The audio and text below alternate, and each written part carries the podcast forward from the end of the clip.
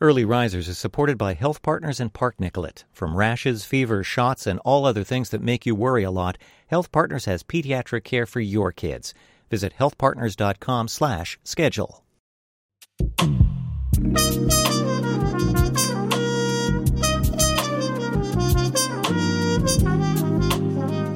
From Little Moments Count and Minnesota Public Radio, this is Early Risers, waking up to racial equity in early childhood. I'm your host, Diane Halsey, with Think Small in Minneapolis, Minnesota. This podcast is about how to talk with very young children about race and racism. Today, we wanted to share with you a very special episode of Early Risers. I recently sat down for an intimate in-person conversation with Minnesota's Lieutenant Governor, Peggy Flanagan. This was part of the Little Moments Count 6th annual meeting in November 2021. Little Moments Count is a statewide initiative to encourage parents to talk, read, play, and sing with very young children. Peggy Flanagan is Minnesota's 50th Lieutenant Governor. She is a registered member of the White Earth Band of Ojibwe. She made history in 2018 when she won her seat as Lieutenant Governor. And I'm honored to have you swear me in today as I become the highest-ranking Native American woman elected to executive office in the country.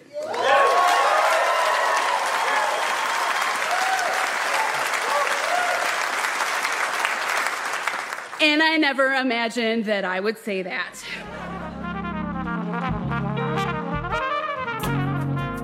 I've known the Lieutenant Governor for over a decade. In 2014, she helped start a coalition of BIPOC professionals to advocate for children of color at the state legislature, and she invited me to be co-chair. I know the Lieutenant Governor to be a passionate advocate for children and families, as well as someone who cares deeply about issues of racial equity as a policymaker and as a parent. Listen, I struggle just as much as the next parent to figure out how to talk about these things. I try to respond as a parent to the world in which we exist currently, and also talk about what our vision is for how we want the world to be. I was curious to hear how Peggy Flanagan has experienced this challenging moment we've all been living through, from the pandemic to the murder of George Floyd and the racial justice uprisings that followed, and how her experience as an Indigenous woman, state official, and parent have shaped how she looks at issues of race and the importance of early childhood policy. Lieutenant Governor, I want to thank you first off for taking time to talk with me and to help kick off Little Moments Count 6th annual event. I've been asked to talk with you today to open up conversation about how to talk to children about race and other trauma.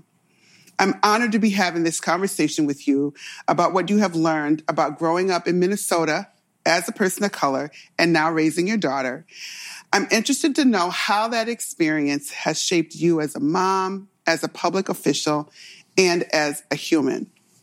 So I am just want to get started off and let you all know that I'm thankful to be here with Lieutenant Governor, not only because I respect her in her role as Lieutenant Governor, but also because she's a good friend of mine. So thank you for being here. It's my absolute pleasure to be here, and I'm super excited for not only the conversation that we are having, but the conversations that you're going to have with folks all across the state about this important issue, because as you know, in Minnesota, we don't talk enough about race and how it impacts, especially how it impacts our children. So this conversation is timely and needed and necessary. So let's get started. So we know that you are a member of the White Band Nation, and your father was an American Indian land rights and sovereignty activist. So tell us about the first time your parents or maybe another adult talked to you about race. How did it make you feel? Sure. So I am absolutely a product of both of my parents, although I didn't grow up with my dad and wasn't in relationship with him until I was in my 20s. Mm-hmm. But what I did know is that as a Native kid who was growing up in St. Louis Park, there weren't a lot of us. Mm. And I was one of just a handful of Native kids in the district. And I knew that when we talked about things like Columbus discovering, in quotations, America, or frankly, the first time that I really had a hard conversation about race was when there were kids on the playground who were doing war whoops around me they found out that I was Native. And coming home and talking to my mom, and my mom, who did the absolute best she could as a white woman, in, you know, having this conversation and just saying like, that's, you know, that's not fair. That's not right. It's not who you are. Mm-hmm. You know, I'll talk to the teacher. And all I knew is that I felt different mm-hmm. and othered. You know, my teachers growing up were wonderful, and didn't totally have the skill set or the expertise or the resources to be able to create an environment, I think, that was supportive of me, but also other Native kids or kids of color. So we had to sort of fumble along and figure it out. But, you know, my dad was Marvin Manypenny, and he's the kind of guy where people would be like, "Oh, Marvin's your dad," or "Oh, Marvin's your dad." Like, there's like no in between. Yeah, right. And I appreciate like that reaction, because it meant that like he was an agitator, mm-hmm. and so he always said, "My girl, I want to burn the system down, and you want to change it from the inside out, and we need both." And I think that that's right. So I have tried to change that system from the inside out, while yes. also knowing that it is important to be able to have those fist in the air moments, yep. Yep. especially for our kids. You know, my mom advocated for me. She did the best she could. And now I am doing what I can for my child. But doing so, I think, with more community, more resources, more knowledge about these systems, how they've impacted our kids, and right. our responsibility to disrupt those systems. Absolutely. Yes. And that leads me to kind of another question. I've heard you talk a little bit about the challenges you've had raising your daughter to be knowledgeable about her Native heritage. Can you talk about how you've talked to your daughter, even when she was young, about her heritage and about race? Sure. So, you know, it's just part of our family, right? And so it was important, you know, when she was really little, that we just made sure that we were, you know, praying and using our medicines, right? That like our house smells like sage and sweetgrass. Mm-hmm. And that is a comforting and wonderful thing, right? When right. we use our asema, our tobacco, and we pray with it, that's also something that I wanted my daughter to be exposed to every single day. We have an incredible resource here in Minnesota with Birch Bark Books, which is the local bookstore that's owned by Louise Erdrich. And so walking into Birch Bark, there's a whole section of children's books that are all about Native kids, their identity. There's books in Ojibwe and Dakota. And so having those books very early on, board books in Ojibwe, stories about other Native kids like her, like those were not available in the same way when we were coming up. Mm-mm. And so having those now makes a tremendous difference. One of the, I think, the most important gifts that I can give my daughter is bringing her with me into community. And yes. I know that there's times when she's like, "Mom, like, I just want to go," right? Or like when we run into people in Target and she's like, "Oh gosh, I just want to get out of here, Mom," right? Like you're visiting. But I also want her to know that like that is a responsibility, yeah. right? That like I have as an Anishinaabekwe, as like a Native woman, but also that we have to each other, is just to be there and to hear what's happening in the community. That's so I think important. Is like one of the best things, right, that I can do for her. Of course, it's been hard with COVID, but you know, that's really important. And also now being in a moment where I can make sure that, she goes into that classroom, right, and is fully, my kid knows who she is, right? That's and beautiful. That matters. Mm-hmm. And we are really fortunate to be in a district where we have a lot of partners in educating our child, where I know that I'm not going to have to, like, this week, right, is Thanksgiving, and like November is always a real interesting month, yeah, right, to be Indigenous. But that I am confident that her teacher, who is a Black woman, understands who my child is and what she's all about and what other kids need to know. And not every family has that confidence. Mm-mm. We may not have it next year, right? But that is ultimately the goal that Absolutely. We need, folks, right? So that any kid can walk into a classroom, know they will be loved, appreciated, see curriculum that looks like them, teachers at the front of the classroom that look like them, and that we don't want to wait until someone is like a sophomore in college until they learn the truth about, the history of the state and where they come from. And we have to do that with our itty bitties. And parents need to feel like they can ask for those things too. And that's part of our responsibility, I think, is creating that space and that environment, that it's not a nice to have, mm-hmm, right, is a must have and an expectation for the places where our children are all the time. What I love about what you're saying is that I always talk about how our children need to, especially children of color, especially in a place like Minnesota, need to know who they are. And you have developed such a wonderful opportunity for your daughter to know who she is when she walks in spaces, because ultimately it's not an if, but a when. There will mm-hmm. come a time when somebody will tell her something different, like what happened to you on the playground. And it's good for her to be able to have that, because then she will be able to say, nope, that's not me. Mm-hmm. This is who I am. And she can speak her truth. That's right. So that's beautiful. And she has, we had one incident already, of course, last year, where she said, that's not true. And which is good, and handled the situation, and we talked to the teacher, and it was all good. But even like this year, she said, they were talking about Native Americans and where they live. And someone was like, they live in tents. And apparently this is like the story that's relayed to me by her teacher.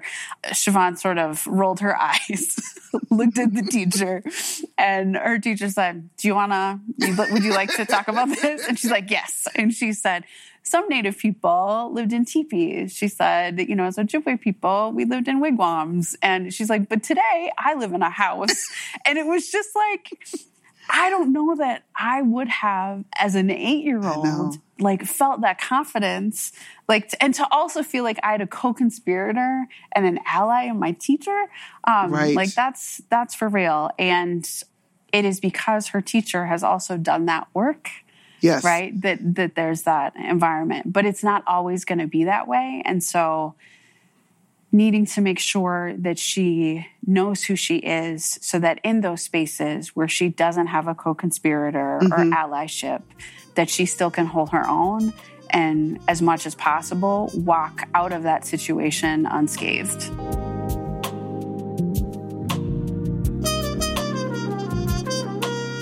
I'm Diane Halsey, and you're listening to Early Risers, Waking Up to Racial Equity in Early Childhood. My guest today is Minnesota's Lieutenant Governor Peggy Flanagan. I interviewed her in November 2021 as part of a virtual statewide event organized by Little Moments Count. So we know that you have, before you became our lieutenant governor, you have a background actually in working on policy for early childhood. So what have your life experiences taught you about the importance of having equitable early childhood policies?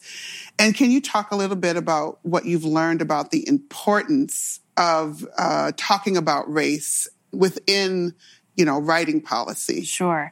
So the first thing that I would say, and like this is in my role as an advocate when I was at Children's Defense Fund or in the legislature or now as lieutenant governor, is that communities, Black, Indigenous, communities of color know what they need.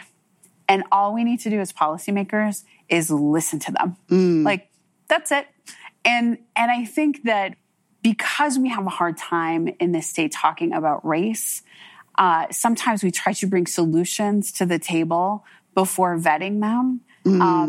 And that's, I think, when we get in trouble. And what I've seen is that when we also are starting to, and I'm going to keep this nonpartisan and protect everybody's tax status, but when we're able to elect folks at all levels of government who come from the communities that we come from and share those values, we can remove a couple of steps. Because it just is.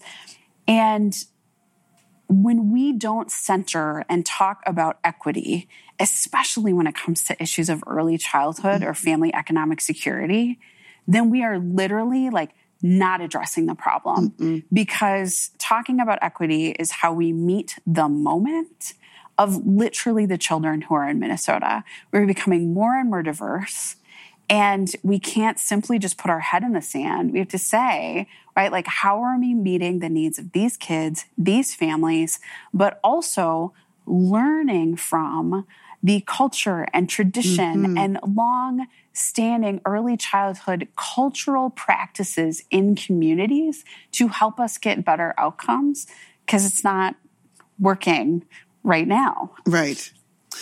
So you talked about how it is difficult for us to talk about race, and it is. And that is actually one of the reasons why I started Early Risers, is because I wanted people to be, my dream was that we would be able to teach our children how to have the conversations that we cannot have. But all of our children, all of us actually, you know, you talked about, we have been through a lot over the past 20 months, you know, not just from the pandemic, but to the murder of George Floyd, Dante Wright, the uprisings that have come after that, not to mention an insurrection on our nation's capital. What have you learned personally about how to have these hard conversations?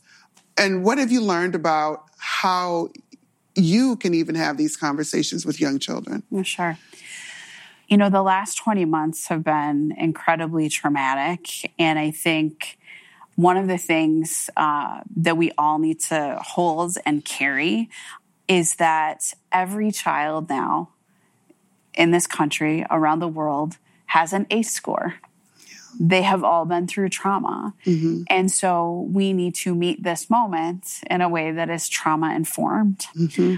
And while also simultaneously holding our own trauma in this moment. I will just be very candid with you and say, navigating through the last 20 months, and in particular around the murder of George Floyd and Dante Wright as one of two BIPOC statewide elected officials, has been really hard. And sometimes the things that are on my heart and that, like, my gut and my insides, you know, are struggling with, and I want to say, it's difficult to figure out how to communicate those things effectively. I think it's you to know, where they will be heard. That's right. And my heart is hurting in this moment too, as we saw the reaction to the murder of George Floyd, and here we are, a year and a half later, and a lot of the empathy, the sympathy, the movement, it's hard work. It is. And so folks have sort of fallen away from their commitment to address these issues. You and I, Diane, can't do that. And I think it is a luxury for folks who are able to take that step back. And so as we are in this moment and having these conversations, you know, my daughter knows that George Floyd was murdered by Derek Chauvin, and that he was a police officer, and that there is injustice in our law enforcement system itself. And trying to figure out how to have those conversations with our kids is hard. And they understand more than I think we give them credit for. Yeah, they do. She understands what is right and what is wrong, that everyone in our state and our community and our neighborhood should feel safe and valued and protected, mm-hmm. and that isn't the case for everybody. Right. And so that when you see something is unfair or unjust, that you speak up, you mm-hmm. name it, you talk about it, that mommy's job is trying to do that same thing. And sometimes there's people who don't agree with her, and that's hard. But listen, like, I struggle just as much as the next parent to figure out how to talk about these things. I try to respond as a parent to the world in which we exist right. currently, and also talk about what our vision is for how we want the world to be and how we want it to exist, and that how we conduct ourselves, how we are a good friend, how we respond to somebody who may be sitting by themselves on the playground, like all of those things are part of how we take care of each other. Mm-hmm. So I'm honestly still trying to figure it out, but like, and also knowing that sometimes I am on Zoom conversations and Teams meetings where we are talking about very heavy stuff and need to maybe debrief with her in a way that a lot of other kids maybe not having the same conversations in their homes, but that we have to do that. Yeah. And so far, I'm really proud of the young leader that she is and how she reacts and talks about these things too. Yeah. And you're right. Our children do know more than we think they know sometimes. And they know about how to be fair and just. And they know, you know, they definitely understand those concepts. So tell us, what is your vision for children in Minnesota? I want every child, no matter who they are or where they live, to feel confident, to feel like they can walk into any room and feel seen and heard and valued and loved. And that we also know that children don't come in pieces, and that we have a state where we are really looking at that whole child and making sure that they have a roof over their head and food in their bellies, and that they value their education because their education values them, and that their parents have transportation and a good paying job and access to healthcare so they can fully be present for the kinds of loving moments and conversations that need to be had. And sometimes it feels overwhelming to think about what it is that we want and how far away we are from it. But unless we can envision it, we can't work towards it. Yes. So I'm going to do as much as I can in this role for as long as I can to push and agitate and try to change things from the inside out. And then knowing that there are a whole bunch of folks and a whole bunch of young people who are also getting ready to take my place.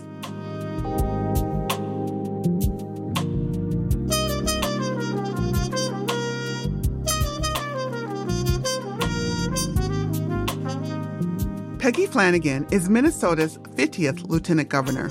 She previously served on the Minneapolis Board of Education and in the Minnesota House of Representatives. She's the former executive director of the Minnesota chapter of the Children's Defense Fund. You can watch a video of my conversation with Peggy Flanagan and other conversations and talks from the Little Moments Count annual meeting, including a wonderful keynote by Dr. Ann Garrity. She's a University of Minnesota professor who studies trauma in young children. Look for those videos on our episode page at npr.org/earlyrisers.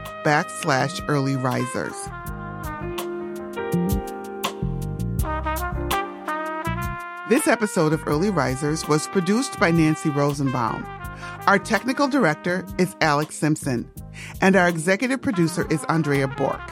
Kaviesh Kavaraj composed our theme song, I Still Remember. Special thanks to the whole team at Little Moments Count and NPR. I'm your host, Diane Halsey. Thanks for listening.